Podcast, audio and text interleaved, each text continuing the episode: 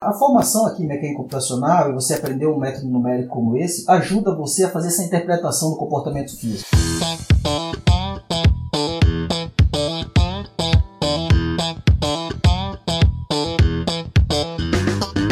Fala galera, aqui professor Enson Portela falando e no episódio de hoje do Aprenda Engenharia nós vamos bater um super papo sobre mecânica computacional. Nosso convidado é engenheiro civil e professor doutor da Universidade de São Paulo, Luiz Bittencourt. Você sabe o que é mecânica computacional e método dos elementos finitos? Quais as vantagens do uso de métodos numéricos na solução de problemas de engenharia? Todas essas questões foram discutidas ao longo do episódio de hoje, então fica comigo até o final que eu te prometo que vai valer a pena. Então vou começar esse episódio bem leve e pedir para você definir o que, que é a mecânica computacional. Aliás, para mim, assim, acho que no primeiro momento para muitos ouvintes isso é até um termo estranho, né? Mecânica computacional. Para que serve e como nós, que somos engenheiros e engenheiras, utilizamos essa disciplina? O que é que você apontaria aí como as vantagens de utilizarmos a mecânica computacional? Pediria até que você desse um exemplo de uma aplicação dentro desse contexto de mecânica computacional em seus trabalhos eu sei que você é especialista nisso. Então, por favor, descreve aí um pouco pra gente sobre essa área. Bem, Anson, a mecânica computacional ela é o desenvolvimento e aplicação de métodos numéricos e computadores à solução de problemas da engenharia e ciências aplicadas. Ou seja, a mecânica computacional é uma parte fundamentalmente importante da ciência de engenharia computacional, preocupada com o uso de abordagens computacionais né, para caracterizar e prever e simular eventos físicos e sistemas de engenharia, governado pelas leis da mecânica. Ou seja, aqui tentando resumir e simplificando isso, né, nós utilizamos métodos computacionais para simular fenômenos físicos, aqueles governados pelos princípios da mecânica, né? Todo mundo estuda aí no início ali do curso de engenharia e tudo mais, todo mundo tem esses conceitos bem fundamentados. Nos últimos anos, tem uma coisa também que é importante mencionar, que pelo menos nas últimas três décadas, a mecânica computacional teve um impacto profundo aí na ciência e na tecnologia. Isso é muito próximo aí a gente, né? Houve um impacto generalizado na fabricação, comunicação, transporte, medicina, defesa e muitas outras áreas. Na defesa, por exemplo, se a gente vê, nos Estados Unidos tem muito financiamento né, de pesquisas voltado a aplicações de mecânica computacional para a área da defesa. Como aplicações, como eu falei, da mecânica computacional, a gente pode ver aí na área, hoje em dia, né, na área automobilística, eu acredito que não há desenvolvimento de carros, os carros que nós andamos, até, até os carros de Fórmula 1, por exemplo, sem o uso da mecânica computacional, os testes lá de crash e tudo mais que tem né, para desenvolver um melhor carro, mais seguro, vamos dizer assim. Na engenharia aeronáutica também, aeroespacial, muito aplicado. Falando aqui na, da nossa área, né, eu, você, nós somos engenheiros civis, então nós temos aí fortemente vários programas hoje em dia, tem aplicações da mecânica computacional né, na engenharia civil para simulações de problemas complexos. E com isso nós temos diversos programas computacionais para simulação de estruturas específicas, como aqui na civil, na estrutura de concreto, simulação de estruturas de aço, programas para otimização estrutural, né? Para buscar aí um, uma forma mais apropriada um determinado tipo de carregamento e aplicações mais recentes, como por exemplo em digital twins, vamos dizer assim, gêmeos digitais, que você já deve ter ouvido falar. Então, ela é uma disciplina também, como você falou, é uma área interdisciplinar, vamos dizer assim. Quem atua na área de mecânica computacional utiliza principalmente conceitos, basicamente de matemática, computação e mecânica, né? Então, basicamente, conceitos de matemática, computação e mecânica. Na matemática e a mecânica, a ideia é a gente desenvolve uma formulação para esses fenômenos físicos, utilizando conceitos da mecânica, os quais na engenharia, você sabe, são descritos basicamente por equações diferenciais parciais, esses problemas. Nessa formulação matemática, nós discretizamos o problema, utilizamos um método numérico, né, tira aquele problema que era regido por uma equação diferencial e aí a gente tem então um método numérico, mais utilizado deles, eu acredito que você, usou também, isso, pelo menos foi usuário no doutorado, não lembro se você ter desenvolvido um programa computacional, mas é o método dos elementos finitos, cujo, a partir do momento que a gente tem esse problema discreto, a gente pode escrever essa formulação, seja qual método numérico a gente esteja usando, através de vetores e matrizes, e esses vetores matrizes, quem trabalha com programação sabe que é a forma adequada para a gente implementar, né, fazer uma implementação no programa, em linguagem de computador, usando uma linguagem de programação. Então, basicamente é isso, tem muita coisa envolvida, é uma área que tem aplicações aí... Em todo lugar. Na, em todas as engenharias, não é? Até fora das engenharias, né? Como você mesmo falou. Fora das engenharias, sem dúvida nenhuma. Por exemplo, dispersão de poluentes, a gente pode imaginar, qualquer simulação de processos biológicos hoje em dia, está presente aí na bioengenharia, enfim, a mecânica computacional está presente no nosso dia a dia. Uma coisa que eu acho que talvez seja fundamental a gente explicar aqui para os nossos alunos é que tudo que o professor, eu estou chamando Luizinho, mas o Luizinho ele vai já falar, ele é professor da USP, mas é meu amigo, então o certo é professor doutor Bittencourt, mas eu vou chamar vez ou outra de Luizinho porque a gente é amigo. Uma coisa que eu acho fundamental, Luiz, é que dizer pro aluno, né, pro cara que tá ouvindo a gente, às vezes a gente fala uns termos bonitos, né, que realmente são verdades, princípios da mecânica computacional, que utilizam a mecânica, mas no fundo, a mecânica computacional, ela predominantemente se baseia em métodos numéricos, como você bem colocou, e por sua vez, o método numérico, na verdade, é solução de modelos através de uma metodologia numérica e não analítica, o que por consequência, na prática, quer resolver, como você também colocou, equações diferenciais, normalmente. Então, quando a gente diz lá que você está utilizando mecânica computacional para resolver um determinado modelo, na prática mesmo, né, no frigir dos ovos ali, digamos assim, o que você está fazendo é resolver numericamente equações, essas equações que por sua vez nasceram de premissas adotadas a partir de observações ou de análise da realidade, né? Você faz reduções, você cria condições de contorno para tornar um problema resolvível e aí você cria essas equações para poder meio que modelar o problema. Às vezes acontece dessas equações serem extremamente difíceis e às vezes até impossíveis de serem resolvidas analiticamente. E é por isso que a metodologia numérica, essa é uma das razões que ela tem tanta projeção. Perguntaria para você também o que é que você colocaria como outras, digamos assim, vantagens do uso de mecânica computacional. Sem dúvida isso. É, exatamente. Eu iria complementar exatamente com essa parte que você falou. Você está certíssimo. O engenheiro civil, ou mecânico, ou naval, enfim, para quem começou a estudar ali, quem cursou disciplinas básicas de engenharia da área de mecânica, teoria das estruturas, mecânica das estruturas, a gente começa a trabalhar ali né, nesse âmbito com problemas com geometrias muito simples, carregamentos muito simples, condições de contorno, né, as vinculações ali simples, onde a gente resolve facilmente as equações diferenciais parciais ali que descreve aquele determinado problema. Né, materiais também muito simples, com comportamento muito simples. A partir do momento que a gente tem hoje em dia simulação de fenômenos físicos complexos, como eu falei, dentro da área da aeroespacial, aeronáutica, podemos ter um FPSO, por exemplo, um petroleiro lá, um navio adaptado para uma plataforma de petróleo e tudo mais, a gente quer simular o comportamento de qualquer sistema físico, até mesmo do corpo humano, da estrutura do corpo humano. Ou seja, é algo geral, muito mais complexo que isso. Então, essas equações diferenciais, como você mencionou, ela é complicado a gente ter uma solução para ela, para esses problemas complexos. Então, a gente transforma esse problema, regido, que é essa equação diferencial que descreve o comportamento como um todo, né? a gente está descrevendo de todo o domínio, todo aquele corpo que a gente quer descrever o comportamento mecânico. A gente usa um método numérico para isso, que a gente vai ter uma solução discreta nesse caso, e é aí que se torna uma formulação apropriada para a gente implementar e usa o computador então para resolver esse problema complexo, né? Usa o auxílio do computador. Então, a mecânica computacional está muito atrelada aí aos adventos dos computadores, né? Teve um desenvolvimento muito grande, principalmente aí ao longo dos últimos 30 anos, a gente pode dizer assim. Como você falou, você perguntou aqui o que que eu venho trabalhando. Eu, eu sou engenheiro civil, né? Então eu venho aplicando as coisas principalmente aí para desenvolver modelos construtivos, para materiais vamos dizer assim, tanto civis, concreto, como materiais da área de biomecânica para estruturas ósseas. Modelos construtivos, a gente sabe que para descrever comportamentos não lineares, né? Técnicas de representação de fratura, principalmente múltiplas fraturas, quando a gente vai usar um método numérico para fazer esse tipo de análise, a gente tem problemas de instabilidade numérica, né? É difícil de a gente converger, convergir a solução para a curva lá de equação de equilíbrio do problema. Então a gente desenvolve alguns métodos apropriados de representação de fratura.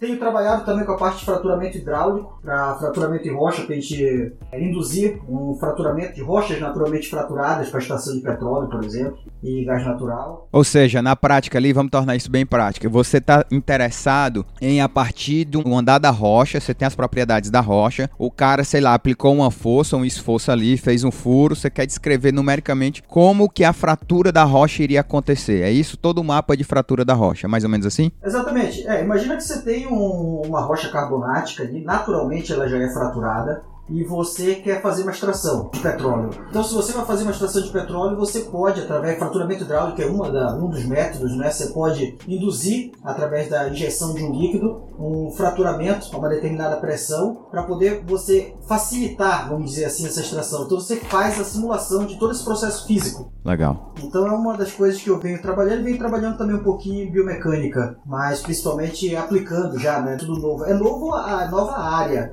da gente aí, aplicações na área da saúde. Mas as metodologias, o método numérico, ele, ele, é muito geral, né? Você aplica numa área, você pode aplicar sim, a sim. mesma coisa de desenvolvimento do comportamento do material, a todo um passo a passo. Os materiais eles são classificados em um conjunto, né? Por conjunto, materiais frases, materiais dutas e tudo mais.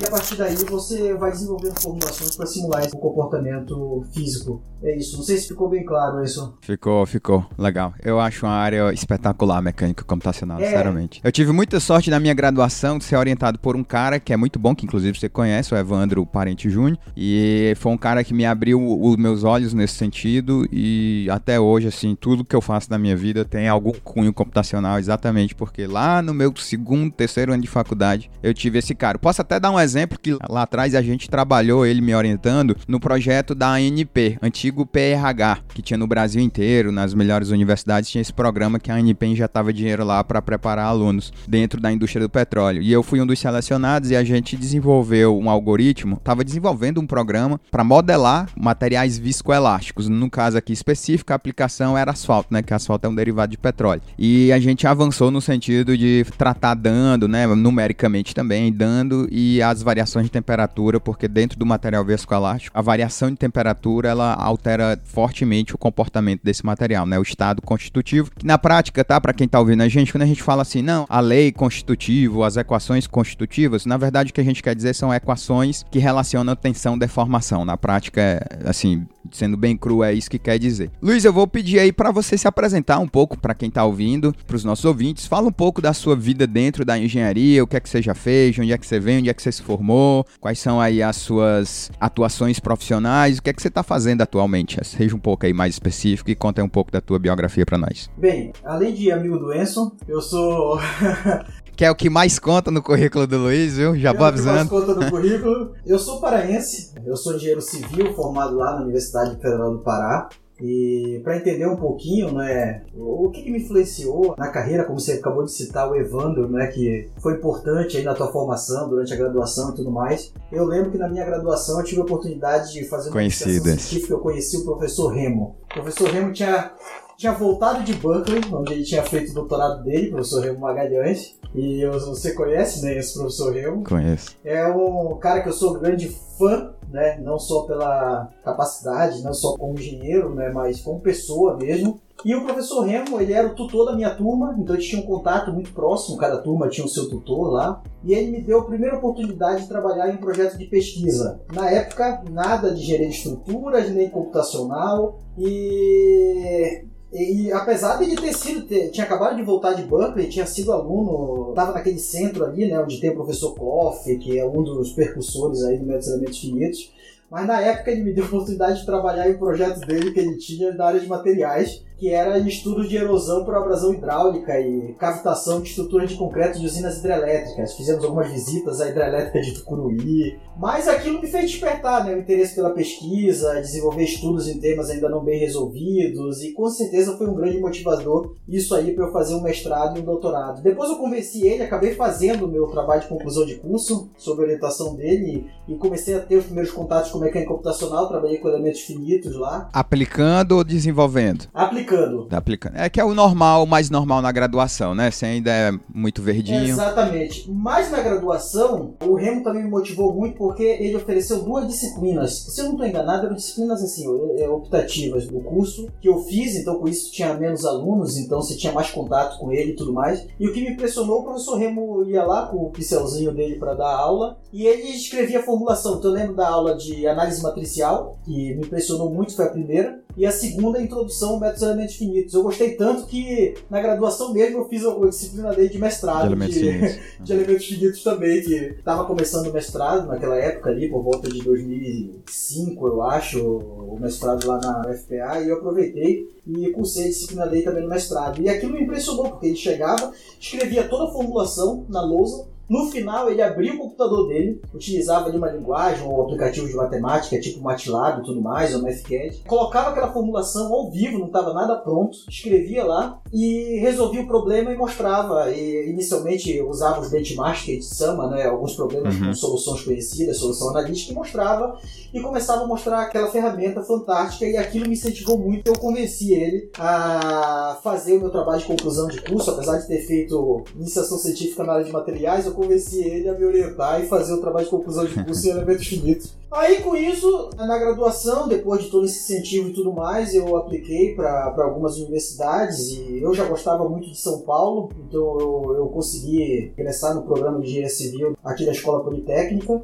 e comecei então o, o mestrado na área de engenharia de estruturas Sob orientação, nós tivemos o mesmo orientador aí, pelo menos no doutorado, né? Esse é o mesmo doença, o professor Túlio. Mas para chegar até aí também foi um problema, porque eu tenho um problema de escolhas. Então eu tinha cursado todas as disciplinas optativas da graduação na área de geotecnia. Tudo que você imaginar, mecânica das rochas, geologia, fundações especiais e tudo mais. E isso, na verdade, é eu, gosto de mencionar porque abre a, né, o, o seu espectro ali de ideia. Você precisa conhecer isso para você tomar uma decisão.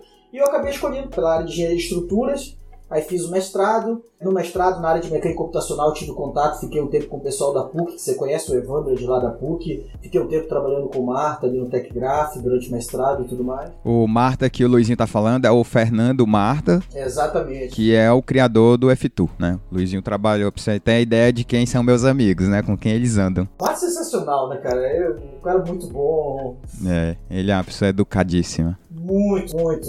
E de fácil acesso, é muito, muito legal mesmo. Aí concluí o mestrado, aí fiquei naquele período ali em dúvida se faço um doutorado ou não faço. Aí percebi que eu precisava fazer porque eu tinha perfil para pesquisa, eu gostava e tudo mais. Aqui no Brasil a gente tem ainda essa mentalidade, né, que a pesquisa ela é para quem quer ser professor, um doutorado e tudo é. mais. Você que morou nos Estados Unidos, você sabe que a indústria absorve muito mais pessoas muito né, mais. que fazem doutorado e tudo mais, reconhece nessa né, importância Com que tem na indústria. Aqui no Brasil, talvez se você fizer um doutorado, a indústria vai pensar que você tem currículo demais para. É, exatamente. Então, Conta negativamente aqui. Exatamente. Eu confesso que eu fiz porque eu tinha pretensões de ter carreira acadêmica, gostava de pesquisa e tudo mais, mas eu decidi então fazer e apliquei, consegui uma bolsa. Minha bolsa aqui sempre foi aqui de São Paulo, da FAPESP, da Fundação. Eu sempre consegui financiamento aqui da Fundação de Amparo à Pesquisa do Estado de São Paulo, então acabei fazendo então esse mestrado que eu te falei, depois doutorado também com o professor Túlio, mas aí a FAPESP eu já consegui um financiamento para fazer um estágio de pesquisa no exterior,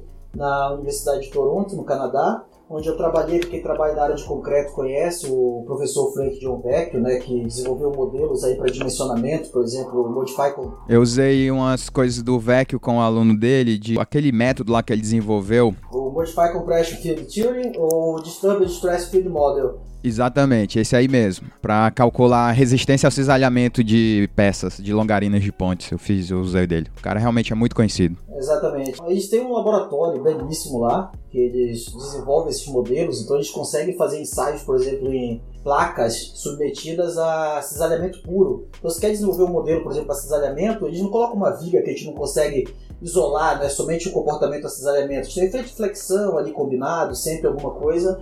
Mas lá não, eles conseguem realmente desenvolver, tem um laboratório muito bom o VEC tem um grupo, né, o Vector Group lá, e o professor VEC foi orientado pelo professor Collins, né, que estudou de hum. concreto sabe muito bem quem foi o Collins. Então eles desenvolveram na época de, do doutorado, acho que o professor VEC, o Modify Compression Field Theory, que depois melhoraram esse modelo, vamos dizer assim, né, de uma forma bem simples aqui, e desenvolveram o Disturbed Stress Field Model para descrever o comportamento né, de, de estrutura de concreto. Então, eu tive essa oportunidade de olhar é, o país de fora também é bem legal para a gente ver o quanto que um país desenvolvido como o Canadá, a UFT ela está entre as 10 melhores universidades, de, uh, o curso de engenharia civil né, de universidades do mundo aí. Pensou em ficar lá não? Porque o Canadá facilita, né, a imigração de engenheiro. Cara, foi uma experiência interessante, sem dúvida. É, o que aconteceu é que eu voltei de lá, se eu não me engano, ali em 2013, aí fiquei mais um ano no doutorado aqui concluindo.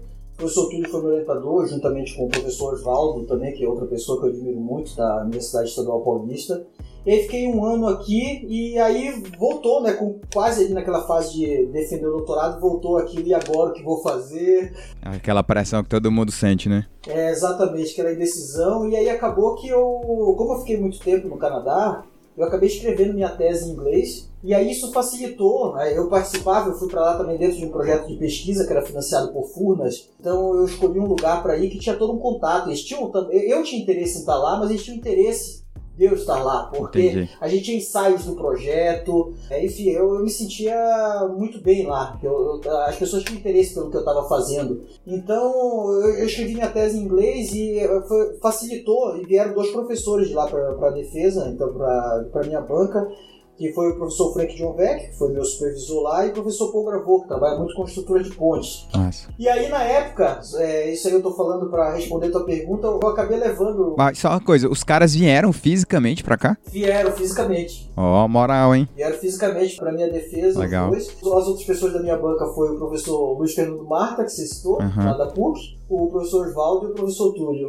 Então, eu, logo depois da defesa, no outro dia, o professor Túlio ia viajar, eu acabei viajando aqui, aqui próximo do litoral, com o professor Beck e o Paul eles queriam conhecer o litoral de São Paulo, mais próximo, eu levei eles aqui em Santos, Guarujá. Uhum para almoçar. E ele perguntou, Luiz, o que você vai fazer? Você não quer voltar pro Canadá? Putz, é, cara balança, hein? Ficar trabalhando como pesquisador e tudo mais. E eu falei para ele que eu realmente não sabia, não sabia. Você sabe o estresse que é aquele período de doutorado para finalizar, finalizar a pesquisa a gente nunca termina, né? O tempo que acaba. É, o tempo que acaba. Isso é uma frase que eu carrego comigo. Você nunca termina, é o tempo que acaba. Isso é verdade. Você nunca tá satisfeito e tudo mais, e, e quer sempre fazer mais, mas o tempo acaba e você precisa concluir. Eu falei para ele que sim, então ele falou que tinha algumas oportunidades para trabalhar lá como pesquisador e tudo mais. Eu logo em seguida para ele. Mas a minha defesa foi no final do ano, em 2014. Em 2015, no início de 2015, eu recebi um e-mail que estava aberto uma vaga na área de teoria das estruturas aqui na Poli, né, aqui na Escola Politécnica. Tava aberto uma vaga, quer dizer concurso, tá? Não é que eles iam, né, como toda universidade pública, eles contratam através de concurso. exatamente. Eu me inscrevi na área de teoria das estruturas e acabei passando, fui aprovado e fiquei aí nas próximas conversas que eu tive com o VEC foi mais para desenvolver, fazer artigos e tudo mais em conjunto com eles. A gente sabe quanto que é importante fazer artigos para esses pesquisadores, né, de ponta, pela visibilidade, enfim, pela experiência deles. E acabei ficando na Poli, trabalhando, um lugar que eu gosto muito. Eu acho sensacional a Poli. Pelas, pelas oportunidades e por eu gostar também aqui de São Paulo. E gostar do, do que eu faço, então acabei ficando por aqui. Hoje em dia estou trabalhando aí, principalmente em pesquisa.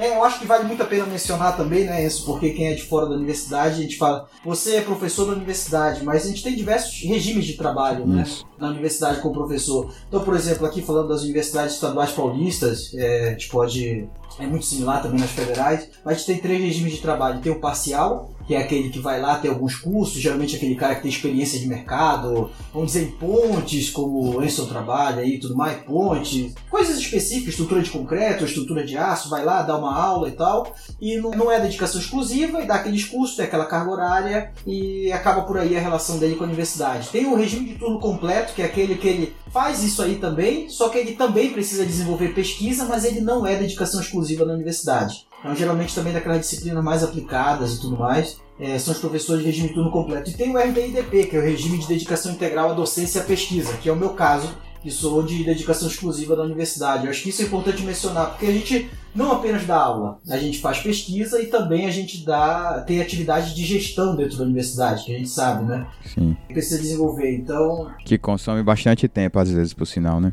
Muito, até demais, pra ser bem sincero.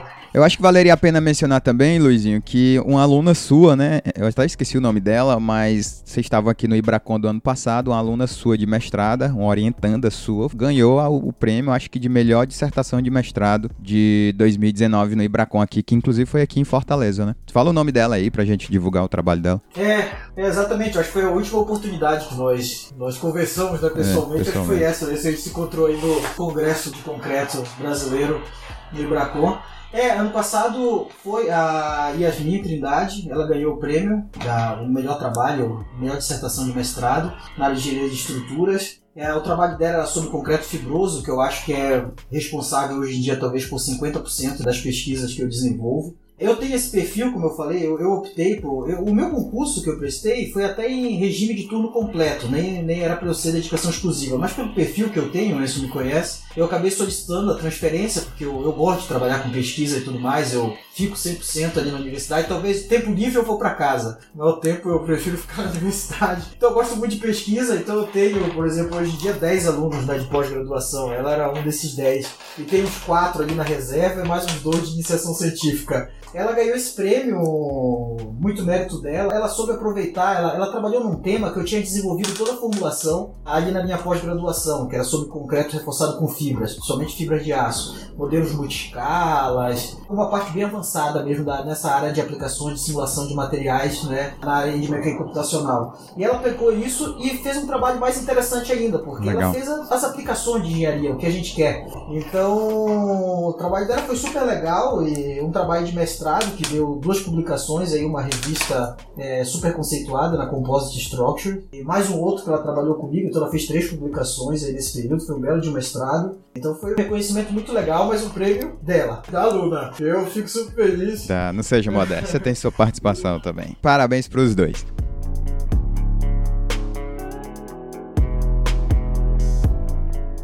Leonard! Leonard! What's the matter? My equations. Someone's tampered with my equations. Are you sure? Of course I'm sure. Look at the beta function of quantum chromodynamics. The sign's been changed. Uh, yeah. But doesn't that fix the problem you've been having? Are you insane? Are you out of your mind? Are you. Hey, look, that fixes the problem I've been having.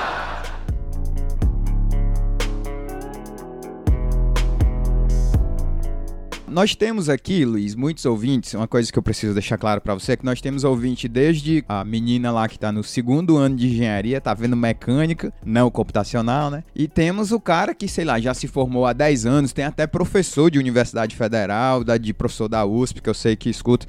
Um colega nosso em comum, né? O Antônio aí de concreto, seu colega aí de, de área. Ele uma vez me mandou um e-mail dizendo que o meu é o primeiro podcast que ele ouviu na vida e tinha adorado. Então nós temos aqui ouvintes que têm tem vários níveis aqui dentro da engenharia. Eu tenho absoluta certeza que a maioria desses ouvintes já ouviram o termo lá método dos elementos finitos, mas nunca estudaram ou não sabem direito dizer o que é o método dos elementos finitos. Você até já deu uma pincelada aí, mas agora eu vou te desafiar um pouco para você ir nos pormenores do que que é o método dos elementos finitos, em que que esse método realmente consiste, por que que, por exemplo, o método dos elementos finitos hoje domina tanto, né? Eu acho que muito em breve toda essa parte de análise estrutural ela vai acabar migrando para o método elementos finitos, até mesmo para quem projeta estruturas, isso vai acontecer. Já acontece em pontes, né? Hoje a gente usa não é exatamente o método elementos finitos, mas a gente usa muito elementos finitos e muito o método grelha para fazer análise de tabuleiro e comportamento global da ponte. Então diz pra gente em que consiste o método elementos finitos, qual que é a vantagem, por que, que ele pegou tanto. Bem, como a gente estava conversando, então, é, para explicar aqui o método elementos finitos, a gente pode voltar um pouquinho porque a gente estava conversando sobre que muitos problemas físicos engenharia e ciências podem ser descritos por equações diferenciais parciais. Então, em geral, resolver essas equações, como a gente mencionou, para problemas com geometrias, né, formas ali arbitrárias, carregamentos complexos, problemas multifísicos, então nem se fala, né, como termomecânicos, tudo mais, é praticamente impossível. Diante disso, então, muitos, talvez aí milhões de engenheiros e cientistas no mundo atualmente estão usando esse método de elementos finitos como falou, como você mencionou. Provavelmente todo mundo já ouviu falar, pelo menos, sobre isso. Por quê? Para predizer o comportamento estrutural, térmico, elétrico, sistemas químicos, ou seja, aplicado em vários tipos de problemas para projeto e análise de performance. A ideia básica do método de elementos finitos, que é um dos métodos numéricos aqui, o mais conhecido, né, mais popular, é dividir o problema, então, esse nosso corpo, em elementos finitos. Tem esse nome exatamente porque o tamanho do elemento ele é finito. Geralmente chamados somente aqui para os íntimos de elementos, né? Os quais são conectados pelos seus nós, vamos dizer assim. Então a gente pega aquele problema, que a gente tinha aquela equação diferencial que descrevia todo o problema, e a gente divide ela em subdomínios. Esses subdomínios a gente chama de elementos, e esses subelementos são conectados por esse nós. E aí a gente resolve o problema de uma forma aproximada. Né? O método numérico a gente tem isso de resolver esse problema de uma forma aproximada, mas dentro, atendendo ali, interpretando aquele nosso modelo estrutural dentro do que a gente pretende né, ter como resposta. E esse conjunto todo a gente acaba chamando de conjunto de elementos de malha de elementos finitos. Né? Essa é a ideia, basicamente, do método de elementos finitos. Então, quando a gente tem esse problema, o, método de elementos finitos, transformar a equação diferencial nesse problema discreto, a gente tem diversas vantagens. Uma que eu já mencionei, que é se forma adequado ali a gente escrever em forma de vetores e matrizes e programar, não é, linguagem de máquina ali, usando linguagem de programação como C++, Fortran e tudo mais, programar no computador e resolver problemas de tamanhos aí, problemas complexos e grandes problemas, vamos dizer assim, utilizando um computador. É um método que depende, aí tem muitas coisas ali particulares do próprio método, como o tamanho dessa malha, quantos elementos a gente deve dividir, mas enfim, ele ajuda a gente a resolver hoje em dia problemas impensáveis, talvez aí há 30 anos atrás. É, e ele é um método muito popular, principalmente pelo espectro de aplicações, como eu falei, para esses problemas complexos, envolvendo problema, problemas de descontinuidade, por exemplo, imagina você prever comportamento de falha de problemas com múltiplas fraturas, ou fraturas simples, ou problemas de contato, não é? é? Imagina você fazer uma simulação, por exemplo, de fluidos, fluido de estrutura, ação do vento em uma edificação, por exemplo. Então ele é um método que hoje em dia está presente aí em todas as engenharias, não só na engenharia, como você falou, mas que é essencial para a gente fazer o desenvolvimento, não só de materiais, como também de elementos estruturais, de estruturas em si. Outros métodos surgiram aí também como uma boa alternativa, né? Você perguntou elementos físicos porque ele é o mais popular, sem dúvida nenhuma, mas eles foram acabaram sendo desenvolvidos e resolviam problemas ali muito simples, métodos aplicados a problemas muito específicos mas esses outros métodos surgiram e não eram assim tão generalistas, vamos dizer assim. São menos aplicados, então acabou ficando mais conhecido o método de elementos finitos exatamente por esse espectro de aplicação dele. Mas tem outros, por exemplo, em fluidos a gente pode usar métodos volumes finitos, materiais particulados, aí a gente pode usar o método das partículas. Eu tenho colegas no meu departamento que trabalham com o método das partículas. Enfim, não sei se deu para entender basicamente, mas. Deu sim. Eu adicionaria apenas duas coisas que eu acho que talvez esclareça a cabeça do ouvinte que quer entender um pouco mais sobre métodos elementos finitos, é que na prática, quando você discretiza o seu corpo, né, vamos, vamos tornar isso aqui físico. Vamos pegar, por exemplo, uma laje. Digamos que você queira estudar um comportamento, você está fazendo um concreto lá diferentão, sei lá, um concreto fibroso. Aí você tem as equações lá que governam o comportamento desse teu novo material e você discretiza a sua malha, ou seja, você vai transformar a sua laje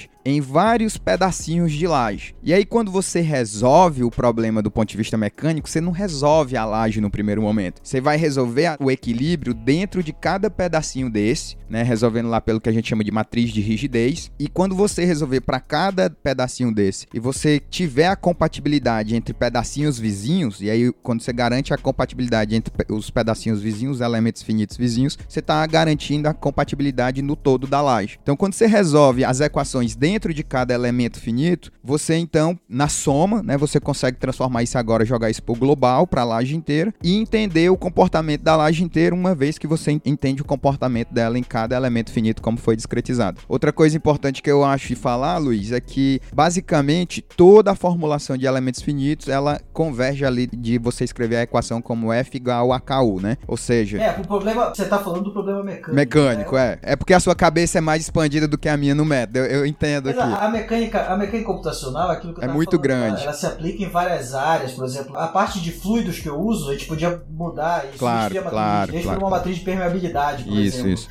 Mas o exemplo que você deu aí, para quem está começando no método, sem dúvida nenhuma, a gente pode fazer uma correlação ao problema mecânica com aquele nosso sisteminha. Vamos pensar um problema linear. O F igual a KU. É.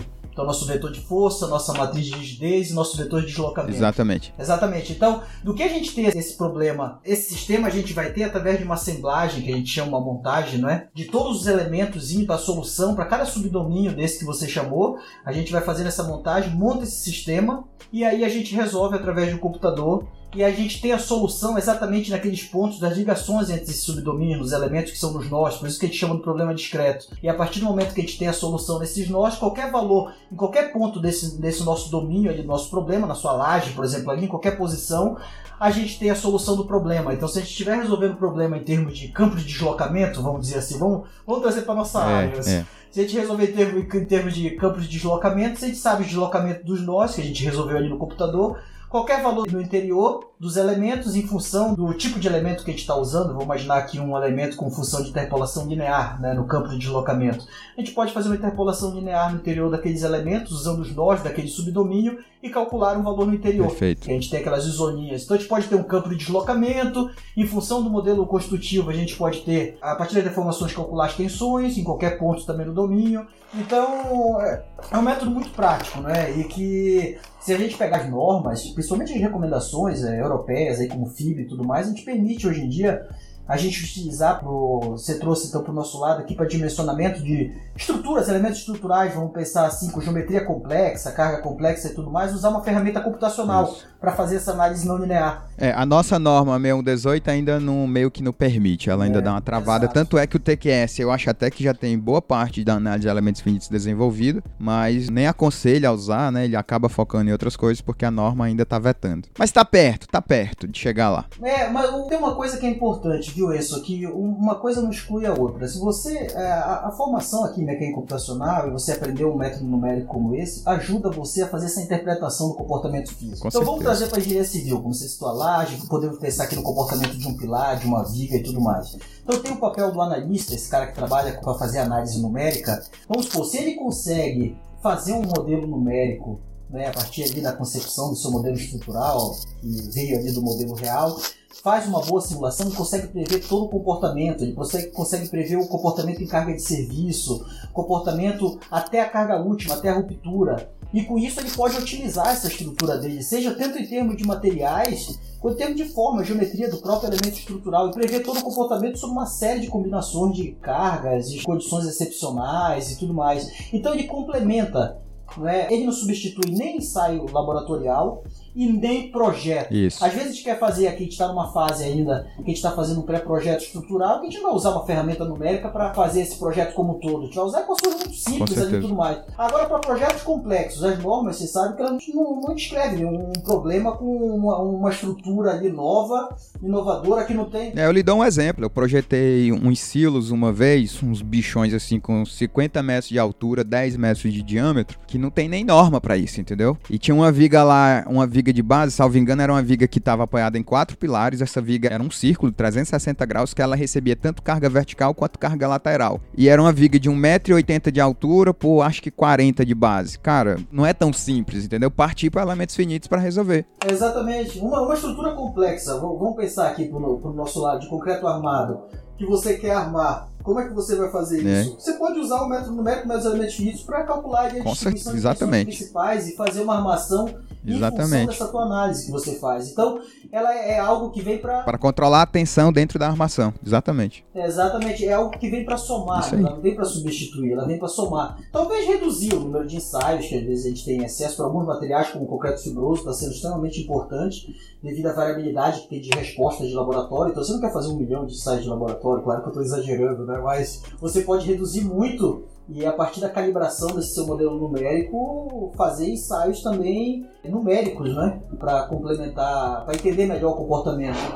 Então é algo que veio aí para somar. Eu acho que espero que esse exemplo tenha ficado claro aí. Eu acho que sim. O outro exemplo físico também posso te dar, porque eu tenho um curso online de escadas e muitos alunos me perguntam se tem escada espiral que ele chama autoportante, né? Aquela escada que não tem apoio a meio pé direito. E é muito difícil você calcular uma escada dessa toda de concreto armado. Então você acaba caindo, você modela ela num programa de elementos finitos ou numérico mesmo e tira os esforços e a partir dos esforços você arma a peça ali manualmente, mas tirar os esforços, dependendo da geometria da tua peça, mesmo o comportamento do material sendo o mais básico possível, né? Elástico, linear, isotrópico, a geometria da peça implica algumas considerações que tornam muito difícil você fazer o cálculo manualmente. Luiz, dentro da mecânica computacional e especialmente dentro do métodos numéricos, o que é que você colocaria aí para a pessoa, né, que tá gostando do papo, gosta da área, o que seriam habilidades mínimas de um bom engenheiro ou de uma boa engenheira para atuar com mecânica computacional? Em outras palavras, o que seriam os requisitos mínimos para a pessoa que quer atuar nessa área? Tem que saber programar, tem que saber inglês, sei lá, tem que ser bom de cálculo, de mecânica. Diz aí dentro da engenharia aqui especificamente área civil, o que que você colocaria como o mínimo? É, então, como eu mencionei, a mecânica computacional tem essa questão aí interdisciplinar, né?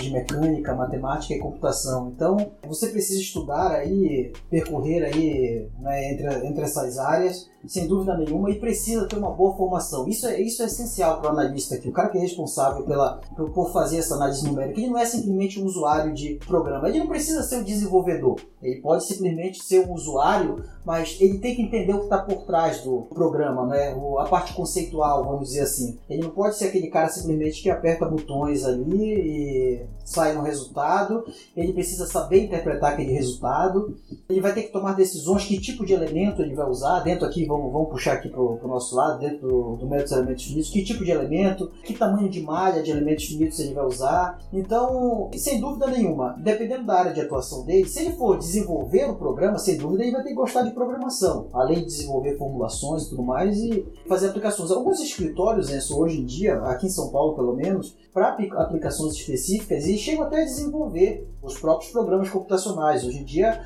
o próprio MATLAB, que é o aplicativo de matemática, numa versão muito simplificada ali, mas tem um, um solverzinho que, que, a gente chama, né, o programinha de, de elementos finitos para resolver. Tem um, um, programa de elementos finitos lá dentro do, do MATLAB para resolver pelo menos problemas mais simples, como se citou, elástico, linear. Às vezes um problema é você resolver com material elástico, linear, isotrópico, só para você ter uma ideia de distribuição de tensão, já ajuda bastante no seu projeto se ele tivesse problema com geometria complexa e tudo mais. E a habilidade de programação, sem dúvida nenhuma, a gente sabe. Escolas fundamentais hoje têm aulas de programação, você sabe disso, né? Desde o ensino fundamental, hoje em dia, a gente já tem. Yeah. É, aula de já programação tá tendo, é. tá tendo, tem alguns cursos aí privados, até mesmo o público já tem alguns professores que e isso é tão importante hoje em dia se saber programar. Tudo que a gente tem hoje em dia de tecnologia vem é programável, né? Você customiza Isso.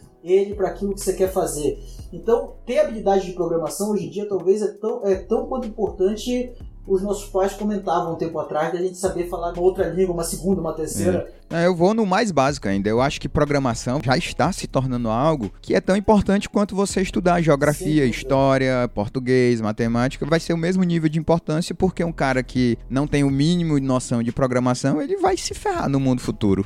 Né? Ele tem que ter contato com isso, não tem como não ter. É, Exatamente. Então, assim, o que eu acho, ou vai ter esse cara, esse analista que é usuário, ele precisa ter uma base teórica por trás para saber como construir esse modelo e principalmente interpretar a resposta, que tudo ali é, é fruto do modelo que foi concebido, e aquele que vai trabalhar na área que tem que aprender, sem dúvida nenhuma, bastante matemática, formulação, engenharia, né, principalmente aí nas diversas engenharias e e programar, claro, sem dúvida nenhuma. Então tem esses dois nichos aí, eu acho que é, é basicamente aí o que se resume. Tá, falando aqui especificamente ainda dentro dessa área, eu perguntaria se você acha que no Brasil, tá? Dá para empreender nessa área? Tipo, o que você apontaria aí como um conjunto de serviços que de repente o cara que tá ouvindo a gente quer se desenvolver, quer ter uma empresa? O que, que de serviço dá para oferecer nessa área? Porque a gente observa aí uma forte ascensão nos últimos anos de empresas nesse meio, né? Você tem duas grandes, que é a Ansys e a Dassault, né? Uma criadora do Abacus, a Ansys dispensa comentários. Eu até me tornei sócio da Ansys, comprei as ações lá da Ansys. Ainda tem espaço? Você acha que no Brasil tem espaço? O cara que quer se desenvolver nessa área, quer empreender nessa área, o que, é que você acha? Bem, o, o campo é muito grande, né? Isso dá para trabalhar ali o profissional, desde sendo analista, prestando, prestando serviços de análise numérica, fazendo essas simulações computacionais, sem dúvida nenhuma. Tem muito ainda que a gente é, aplicar no mercado de trabalho, né? Muito restrito, tem poucos profissionais, eu acredito, que fazem assim de forma segura, de forma correta a, a simulação computacional. Se você procurar, talvez se você for em empresas e tudo mais, é um ou outro profissional que tem uma formação que é capaz de fazer uma boa simulação computacional. E tem aquele outro nicho, como eu estava comentando, que é aquele de desenvolvimento. É, eu tenho alguns amigos da época de doutorado, três amigos, que acabaram montando uma empresa de não, você não vai, pô, será que, que vale a pena a gente começar a desenvolver um software para gente concorrer com a ANSYS, concorrer com o Abacus e outros softwares assim tão grande? Não sei não, eu acho que não é uma grande ideia, mas às vezes você pode desenvolver aplicativos ou, ou, ou soluções para problemas específicos, então no caso deles era para parte de otimização. É, apesar de a gente estava fazendo o doutorado ali na área de engenharia de estruturas, e eles embarcaram essa de fazer otimização e fizeram tipo como se fosse plugins, que poderia estar acoplado ao ANSYS, ao Abacus e tudo mais, e montaram uma empresa mais para dar essa consultoria. Tá, só para explicar aqui, a otimização no caso aqui seria resolver os mesmos cálculos de uma forma mais eficiente, né? Mais rápida, basicamente. Menor custo computacional, tá? Exatamente, exatamente. Menor custo computacional. No caso, pra gente, às vezes a gente faz um projeto, é, isso está ligado muito principalmente à engenharia mecânica, vamos dizer assim. Imagina que é algo que a gente vai produzir aí em série, carros e tudo mais, então você otimizar não só para performance, mas ter uma economia, vamos dizer assim, também de material e tudo mais. Então você fazer simulações, otimizar a geometria para problemas mecânicos, ou então até peças mesmo, peças específicas, então você otimizar é, centavos em uma determinada peça que você vai produzir aí milhões, bilhões, é algo que vale muito a pena. E essas empresas têm um mercado muito grande aí para essas aplicações. Na civil não, às vezes a gente vai fazer um edifício, é somente aquele edifício, a gente quer otimizar e tudo mais, mas você não precisa fazer algo tão otimizável assim, porque você não vai reproduzir né, em série como na, na engenharia mecânica. Mas tem um, aplicações aí bem interessantes. Eu tenho um projeto agora, tem, tem algumas coisas aqui bem, vamos, vamos falar assim, de ponta, que eu acho que vale a pena e que vão surgir aí, que são o que eu comentei com você no início lá, os gêmeos digitais, por exemplo, Digital Twin, como chama. Então, você pode ter um, um gêmeo digital é aquela cópia né, digital do seu modelo físico, em que hoje em dia você trabalhou com isso, né, Enzo? Com, você, tem a, você monitora a estrutura, você tem dados em tempo real ali, e que você pode usar, você precisa usar aqueles dados. Tem um banco de dados de resposta daquele comportamento, do, de como que está se dando ali o deslocamento, a sua estrutura e tudo mais, e você pode usar aqueles dados para, dentro do seu modelo digital, fazer uma simulação em tempo real e aquele modelo digital vai dar para você se você, por exemplo, algum, algum comportamento anormal da sua estrutura. Vamos levar aqui para o nosso lado uma ponte, por exemplo, uma ponte treliçada e tudo mais. Se você jogar aqueles dados que estão tá, sendo monitorados para o seu modelo digital em tempo real e aquela simulação mostra que você está com um comportamento ali anormal, provavelmente você pode ter perdido uma barra, algo assim que você detecta que você vai lá e faz uma intervenção imediata. Então isso se aplica muito a diversas áreas aí. A gente está trabalhando num projeto agora de FPSO, que é com, como se fosse aquele navio adaptado, vamos dizer assim.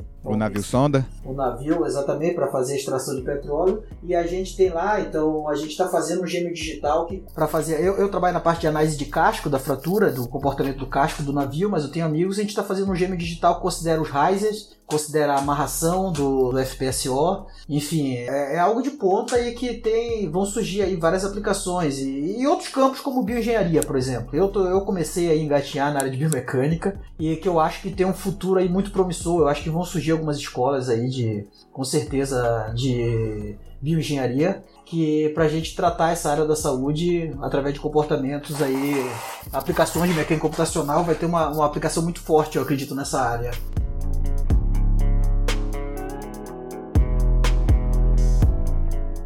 E aí, moçada, beleza? Eu tenho um pedido a fazer. Se você está gostando dos nossos episódios, eu peço tua ajuda na divulgação desse podcast. Mostra lá para os teus amigos engenheiros, engenheiras e estudantes de engenharia. Manda lá o um link do nosso podcast nos grupos de WhatsApp que você tem. Marca a gente nas tuas postagens sobre o nosso podcast. Dá uma força, significaria muito para mim. Valeu!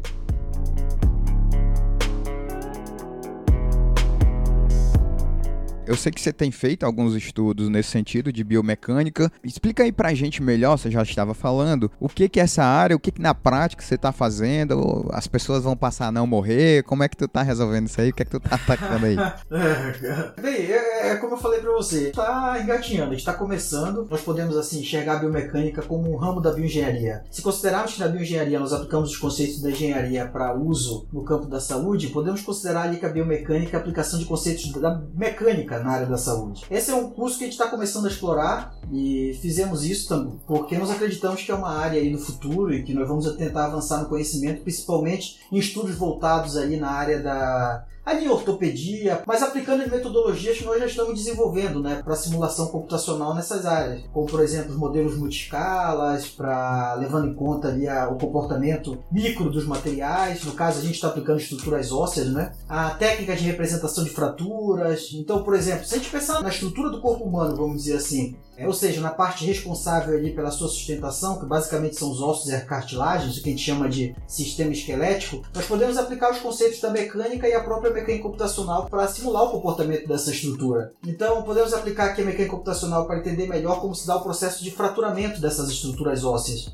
A primeira pesquisa que nós concluímos recentemente é uma pesquisa que foi exatamente para desenvolver uma metodologia para simulação do processo de fraturamento em osso cortical. As estruturas assim, isso que eu posso falar para você, que as estruturas ósseas, ela é um problema de saúde pública, por exemplo. E ela tem uma grande importância social. A gente tem, a gente está vendo aí tem um crescente envelhecimento da população, né, nos últimos anos, um, e um aumento de custos envolvido, incluindo gastos públicos, por exemplo. A gente está em nossa saúde pública então é um tema extremamente importante. E esse tema faz parte da biomecânica e envolve o estudo do comportamento desses sistemas biológicos. O que a gente fez foi desenvolver, aplicar os modelos que a gente estava já aplicando para outros materiais quase frágeis para simular fratura em estruturas ósseas. Então, por exemplo, a gente pode simular. Esse primeiro trabalho a gente fez esses modelos microescalas, mas a gente pode pensar que a gente pode simular um fêmur, por exemplo, e simular a queda lateral. Então você tem o idoso, o idoso cai muito, então você pode simular e prever fratura, estruturas ósseas, entender melhor como se dá esse comportamento. Com isso, a gente pode pensar em usar a mecânica computacional para desenvolver melhores próteses, com formas mais adequadas,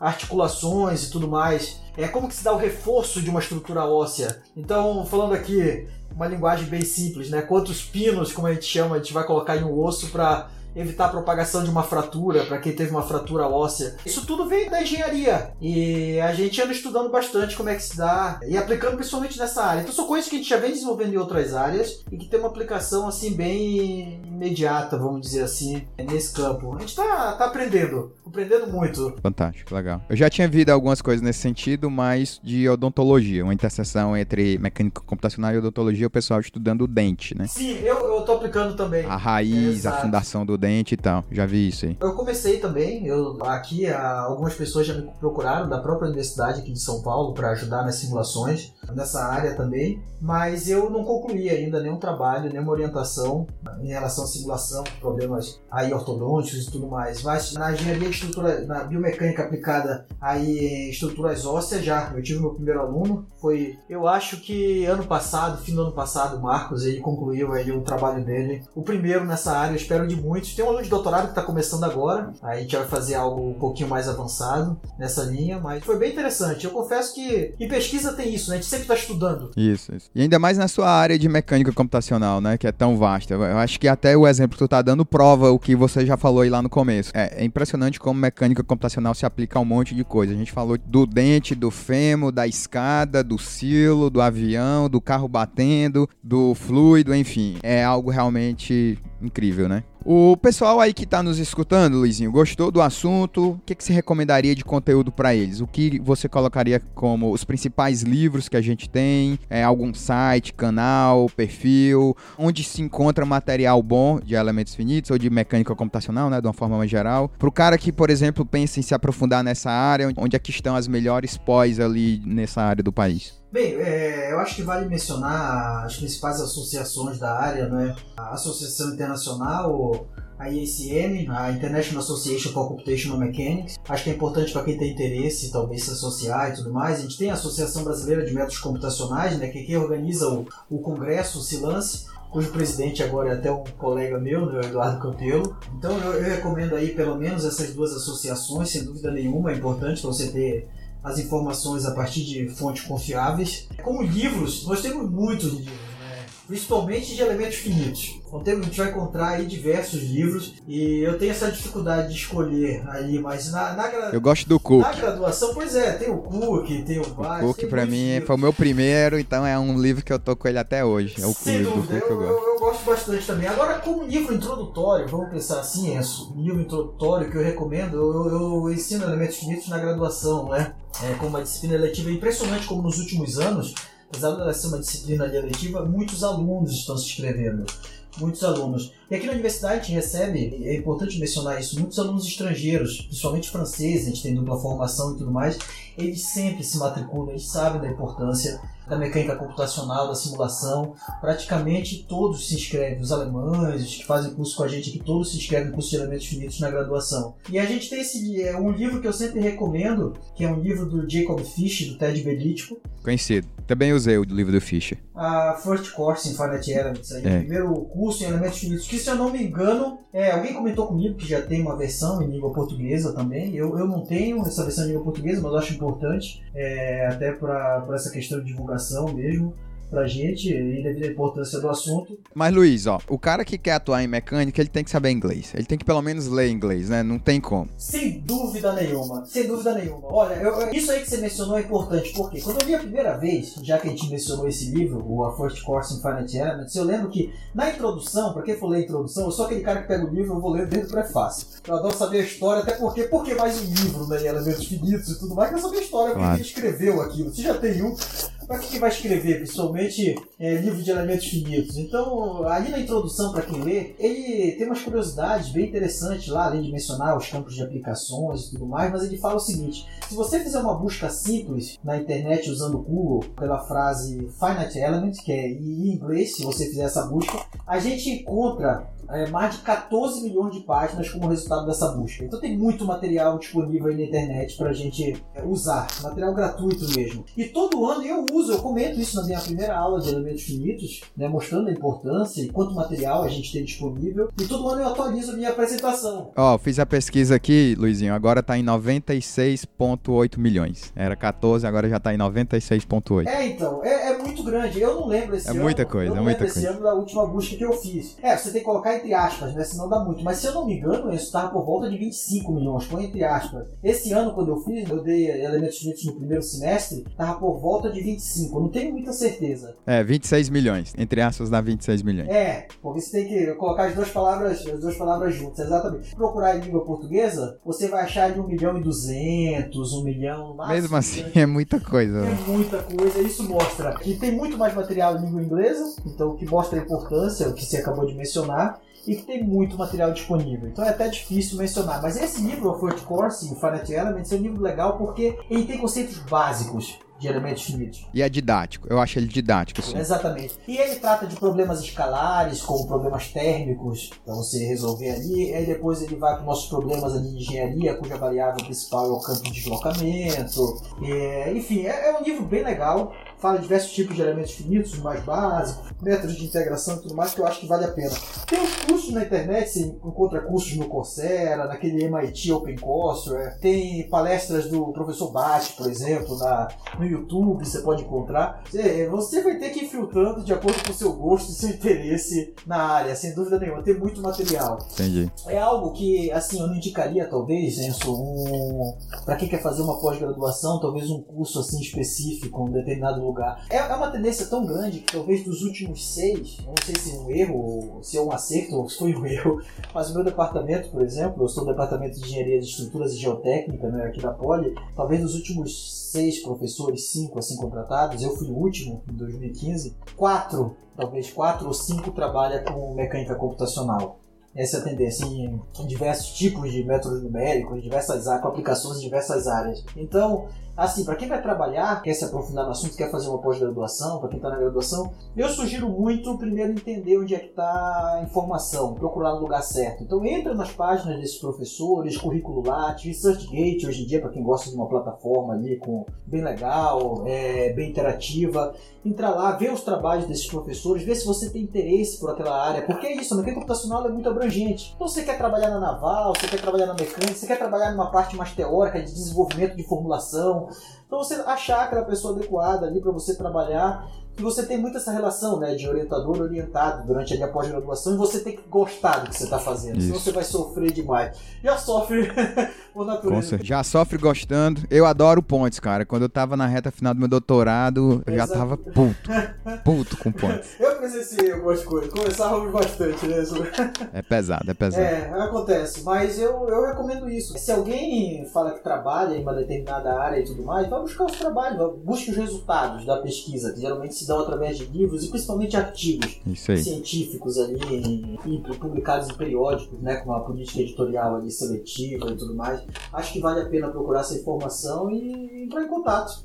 Entrar em contato sem dúvida nenhuma é o melhor aí para iniciar, fazer uma entrevista para ver se é isso realmente que você quer, porque é algo que vai consumir bastante. Isso aí. Boa. Luizinho, aqui encerrando o nosso episódio, eu sempre peço pro nosso convidado ele indicar um livro e um filme, algo pessoal, fora do nosso assunto. Mas assim, um livro que você leu ao longo da sua vida que te impactou positivamente, que agregou, e um filme aí que talvez a gente possa assim eleger. É sempre muito difícil dizer isso, mas talvez que a gente pudesse eleger como filme favorito do Luiz Bittencourt. Cara, essa talvez é a primeira, a única e a mais difícil pergunta. Eu tenho um problema pra de escolher. Eu, por exemplo, aqui em São Paulo, você conhece? É, eu sou daquele que vou no restaurante e fico olhando o menu e fico meia hora pra decidir. Eu demoro mais escolhendo do que depois propriamente Do que comendo. do que comendo. Então eu tenho esse problema. Eu gosto de muita coisa, essa que é a verdade, e por isso eu fico nessa indecisão. É o cara que se diverte no Netflix só olhando qual é o filme que vai assistir, né? Exatamente. Então eu gosto de muita coisa. Eu sei, por exemplo, você gosta muito da área aí de economia, de mercado financeiro e tudo mais. Eu poderia É. indicar livros dessa área, que é fora da minha, né? Mas é, eu poderia citar os livros de filosofia. Eu gosto muito dos livros do, do Clóvis, por exemplo. Mas assim, pensando assim, hoje em dia, O Clóvis que você diz é o Clóvis de Barros Filho, né? Que aí era da USP aí também. Exatamente. Mas eu, por exemplo, um, um livro que me marcou, é, eu, eu poderia dizer assim, pode ser até um clichê, mas eu acho que vale a pena, que é o Diário de Anne Frank. Eu gostei bastante desse livro, né? É um livro que você pode aproveitar um pouco para aprender um pouquinho de história, por exemplo, que está no período ali, eu não vou fazer nenhum spoiler aqui, mas período ali do Holocausto. E nós aprendemos muita coisa nesse filme, nesse livro, como o conceito, por exemplo, de liberdade, a ideia de, de que a felicidade a gente pode alcançar através de coisas simples que podemos fazer. Isso com a maturidade a gente vai aprendendo, né? É. Tem muitos assuntos, enfim, poderia citar imensos aqui, mas, por exemplo, para quem é. Desde para quem é feminista, por exemplo, vai, vai, vai perceber que a Anne ali, uma adolescente de 14 anos, já tinha muito claro a desigualdade que havia entre homens e mulheres, por exemplo. Então, desde aquela época, para quem hoje em dia se diz aí um feminista e tudo mais, vai ver que naquela época a Anne Frank, com aquela idade, uma adolescente, ela já tinha conceitos muito bem solidificados ali, estabelecidos do que que era né? Enfim, eu acredito que vale muito a pena ler esse livro. Não vou contar aqui toda a história, mas muita coisa ali você vai aprender. Quanto a filme, a mesma coisa. Eu, eu gosto de muita coisa. Eu poderia aqui citar, por exemplo, a saga de Star Wars. Eu, eu sou muito amigo do Enzo e na época de pós-graduação, por exemplo, a gente, quando conversava e tudo mais, que a gente não queria comentar, ah, falar ah, o nome de alguém que estava conversando, a gente falava, não, porque o Obi-Wan, pra quem não É. sabe, o Obi-Wan é um personagem de Star Wars. É um Jedi. É, é um Jedi, a gente, não- a gente usava. Eu poderia simplesmente citar Star Wars, que eu, eu recomendo também, sem dúvida nenhuma, mas eu posso citar aqui, já que só para escolher um, eu não vou escolher toda a saga de Star Wars, mas eu poderia falar, por exemplo, eu gosto muito aí nessa área, eu, poderia citar um filme de 2014, por exemplo, que eu gostei bastante, que foi Interestelar. Talvez aqui, até pelo momento que passamos, quem sabe no futuro próximo eu vou precisar descobrir outros planetas. É, tem gente que já tá ganhando, ficando bilionário fazendo isso, né? Fazer sem Querendo levar a humanidade para outro planeta. Então, e até exatamente por isso, essa é a segunda coisa que eu ia mencionar, que isso aí é algo muito mais próximo. Então é um filme interessante por tudo que a gente vem vivendo aí, e a gente vai, pra quem gosta aí na área, vai ver conceitos aí, o que é um buraco negro, um buraco de minhoca e tudo mais, outros planetas, outras Eu gosto desse filme eu, também. Eu acho um filme interessante. É um dentre milhões de filmes que É. eu gosto. É sempre muito difícil estabelecer um filme, né? Não é sem fácil. dúvida, sem É. dúvida nenhuma. Mas é um filme Maravilha. que eu gosto muito. É isso, Anderson. Luizinho, obrigado aí pelo seu tempo aqui, por ter ficado com a gente. A gente tá com mais de uma hora de gravação. Muito obrigado aí, você é um cara que sempre muito ocupado, sempre com muita atividade. Eu te agradeço demais por você ter encontrado aí esse espaço na sua agenda. Desejo toda a sorte do mundo. Acho que você é um cara extremamente competente. Eu não sei se você vai lembrar, mas lá atrás, acho que lá em 2015, eu brincava dizendo assim, ó, vou fazer uma profecia. O Luiz vai ser o maior nome do Brasil em mecânica computacional. E eu, sinceramente, acreditei nisso e acredito nisso. Basta aí quem tá duvidando do que eu tô falando, acha que é de falsa demagogia. Olha aí o currículo do Luiz e você vai ver aí um cara que, né, quer queira que não, tá em começo de carreira ainda, tem pelo menos algumas décadas ainda de muita produção. Você vai ver que o cara produz assim, é incrível a sua produção científica e acho que você tem uma vantagem ainda que além de muito competente, você é uma pessoa muito acessível, uma pessoa fácil de lidar, é um cara de bem com a vida, um cara feliz. E isso acaba, eu, eu percebo isso ao longo da minha vida, que isso acaba trazendo, né, atraindo pessoas boas, pessoas interessadas em desenvolver coisas bacanas, pessoas honestas e focadas assim com o mesmo perfil. Então, muito obrigado aí, boa sorte para você. Lembrando aqui aos nossos ouvintes que nós temos nossa comunidade lá no Telegram, já passamos de 600 pessoas. Talvez quando esse episódio for já estamos lá no, nas 700. Entra lá, totalmente gratuito, a gente passa boa parte do tempo debatendo coisas da engenharia e de, dos assuntos que a gente tem aqui no nosso podcast. Muito obrigado, Luizinho. Obrigado, Enzo. Valeu, meu irmão.